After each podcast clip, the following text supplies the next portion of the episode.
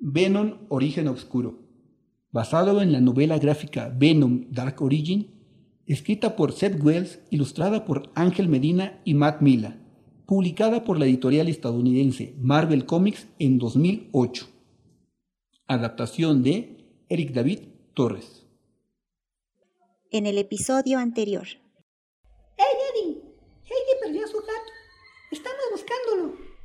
Destapa la caja y toma un gato rojizo que no permite que lo agarre y comienza a clavar sus garras en los brazos de él. Mira aquí. ¿Dónde lo encontraste, bro? Sí, ¿cómo lo hiciste? Eso fue fácil. Papá, adivina qué hice hoy. Papá, él estaba corriendo en la calle con su ropa para la iglesia. Papá. Terminen sus verduras. Cállate, Mari. Tú cállate. Teníamos mamá desde que tú llegaras.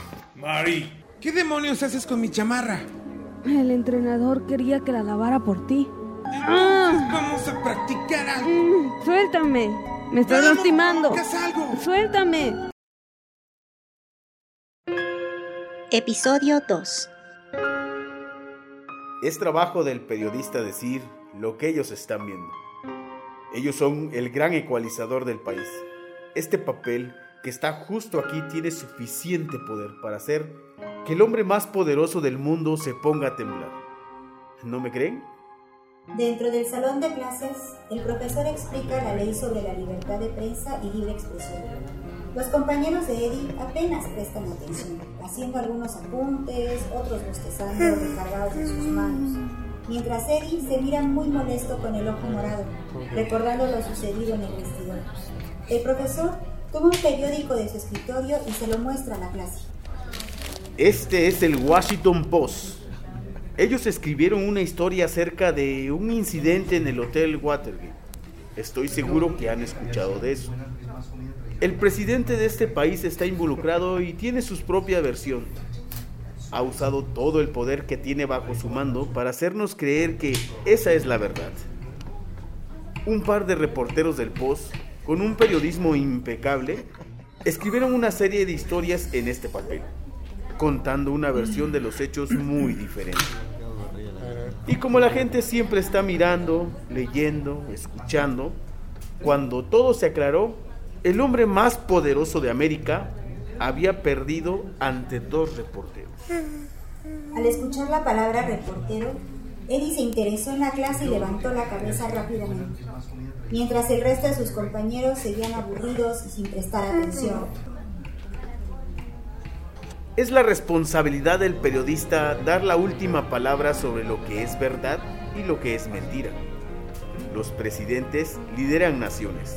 Los empresarios en las industrias hacen millones. Pero los periodistas, los periodistas pueden decir la verdad. Eddie dibuja una pequeña sonrisa en su rostro, asombrado. Algunos años más tarde, dentro de la oficina de Vernon Wimmer, director de admisiones de la universidad, Bienvenido a ESU, Edward. Tengo entendido que te has inscrito al programa de periodismo. Sí, ¿hay algún problema? Estoy seguro que no. Solo necesito aclarar una discrepancia en tu solicitud. Aquí dice que hiciste tus prácticas en el San Francisco Chronicle. Sí, Muy impresionante para un estudiante de preparatoria. Pero el número que nos diste como referencia es el de la oficina custodial. el director le regresa sus papeles a Eddie y este rápidamente los revisa. eso, eso no es correcto. Déjeme verificar. No, ese es el número correcto. Ellos estaban haciendo renovaciones cuando me fui. ¿Esto va a afectar mi solicitud? No, no. Estoy seguro que se puede arreglar. Ese tipo de cosas sucede todo el tiempo. El director se levanta de su escritorio y acompaña a Eddie a la puerta.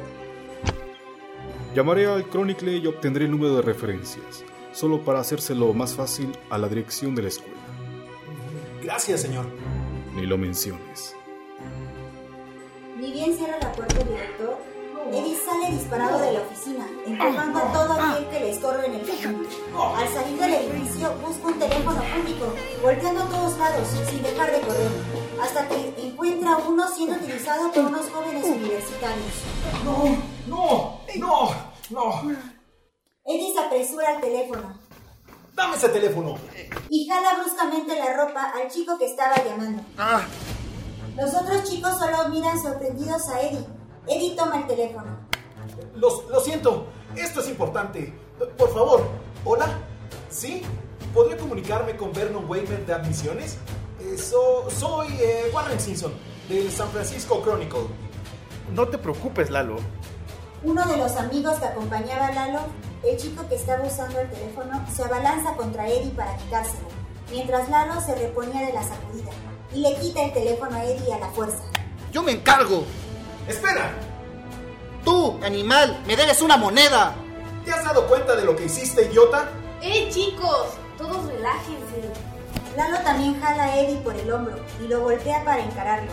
Pero Eddie, encabronado, lo toma por la camisa, cierra el puño y se prepara para golpearlo.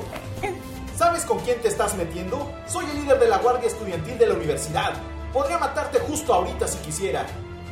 El amigo de Lalo lo detiene y lo aparta un poco de él, mientras Annie Wedding, amiga de Lalo, se coloca entre los dos y los separa.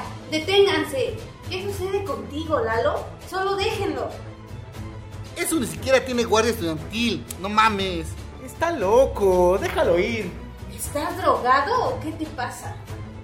Annie comienza a empujar a Eddie para soltarlos más. Al tiempo, Eddie, sorprendido de Annie, comienza a calmarse y no pone resistencia. Yo, eh, no, yo solo. La oficina de admisiones. ah, mira, lo que pasa que soy nuevo aquí y... Oye, ¿podrías ayudarme a buscar un lugar donde quedarme? Eddie rápidamente cambia el semblante y le sonríe a Annie. ¿Qué? ¿De qué estás hablando? Soy nuevo aquí. Vivo en San Francisco y no logro encontrar un lugar. Claro que no. Vamos, solo necesito un poco de ayuda. Me estoy muriendo aquí. Mm, ok. Annie, no muy segura, acepta ayudar a Eddie. Horas más tarde, ya entrada la noche, se ve a Eddie y a Annie caminando por una calle algo oscura y casi desierta. Quiero decir, creo que esa es la parte interesante de ser periodista. Que puedes decir la verdad. Sí, Eddie, es la tercera vez que me lo dices. ¿Estás seguro que es por acá? Se ve muy feo el lugar. No sé, no se ve que sea un buen vecindario. Tienes razón. Nunca vamos a encontrar este lugar. Deberíamos regresar a mi dormitorio. Eddie se detiene y voltea a ver a Annie con una sonrisa en su rostro. Annie se sorprende y mira desconfiada a Eddie, dando un paso hacia atrás. ¿Qué? Eh, sí, tal vez mm, sí vivo en los dormitorios de la uni.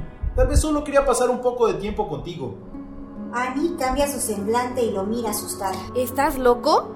¿Sabes lo peligroso que es este lugar? Tranquila, ¿no me escuchaste? Yo soy de la Guardia Estudiantil. Eddie toma la mano de Annie para tranquilizarla, pero Annie no quiere e intenta alejarse jalando su mano. Entre las sombras de la calle donde están, comienzan a dibujarse siluetas de otros hombres y Annie logra notar. ¡Eddie! Un tipo gordo le da un botellazo en la cabeza a Eddie. Cae de rodillas, pero al instante comienzan a golpearlo otros sujetos, con muy mala pinta, con ropa vieja, sucios, oliendo a alcohol. El tipo gordo, que lleva una camiseta blanca, se acerca velozmente a Annie y le empuja fuertemente contra la pared. ¡Auxilio! ¡Alguien ayuda! Annie cae y se golpea la cabeza contra la pared. ¡Ayuda! Annie queda inconsciente y los tres malandros se paran alrededor de Eddie, ya en el piso. Eddie puede ver un tipo calvo, con perforaciones en ambas orejas, empuñando una navaja. Otro tipo con barba de chivo, cabello largo y un chaleco muy sucio de mezclilla. Y el tercer tipo, gordo, con barba desalineada, que se la pasa riéndose de ellos. Por, por favor, de- solo déjenme ir. Llévense a la chica, no diré nada. Tienes razón. Es difícil hablar si no tienes lengua, ¿no, carnal? De pronto, en el fondo, entre los edificios altos, se ve la silueta de otra persona que se columpia con una cuerda.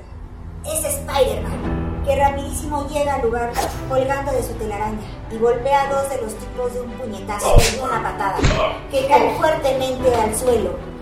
No puede haber un día de campo sin una mandíbula rota. El otro tipo con la navaja y mano intenta apuñalar a Spider-Man, pero esta lo esquiva ágilmente y se coloca sobre una pared. A la distancia, Eddie está sentado en el suelo y mira lo que sucede. Pero créeme.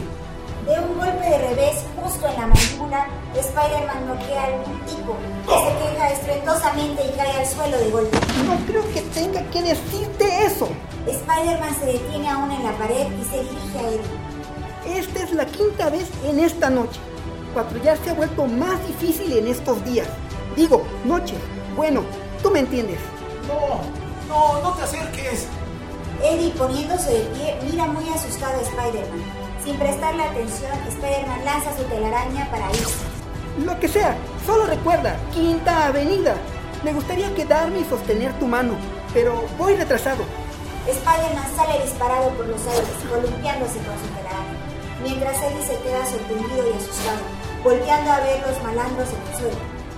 ¡Llama a la policía por mí! ¿Quieres? Eddie se acerca lentamente a ver si los malandros siguen maquillados. A la par, Annie comienza a regresar Ay. en sí. Ay, Eddie. Annie reacciona y se pone torpemente de pie. Busca a Eddie y lo mira muy sorprendida. Oh, por Dios. Eddie, ¿tú? ¿Cómo hiciste esto?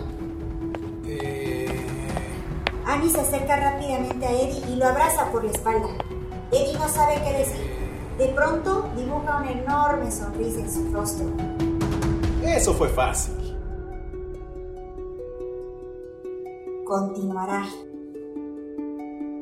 Voces de los personajes. Narradora. Karime Hernández. Eddie Brock. Alexander Delarge. Spider-Man. Eric David Torres. Annie Wenjin. Alondra Vargas. Profesor. Francisco Franco. Director de ESU. Diego Cruz. Universitario 1. Doctor Cocoon. Universitario 2. Francisco Franco. Malandro. Doctor Cocoon. Operador de estudio, Eric David Torres.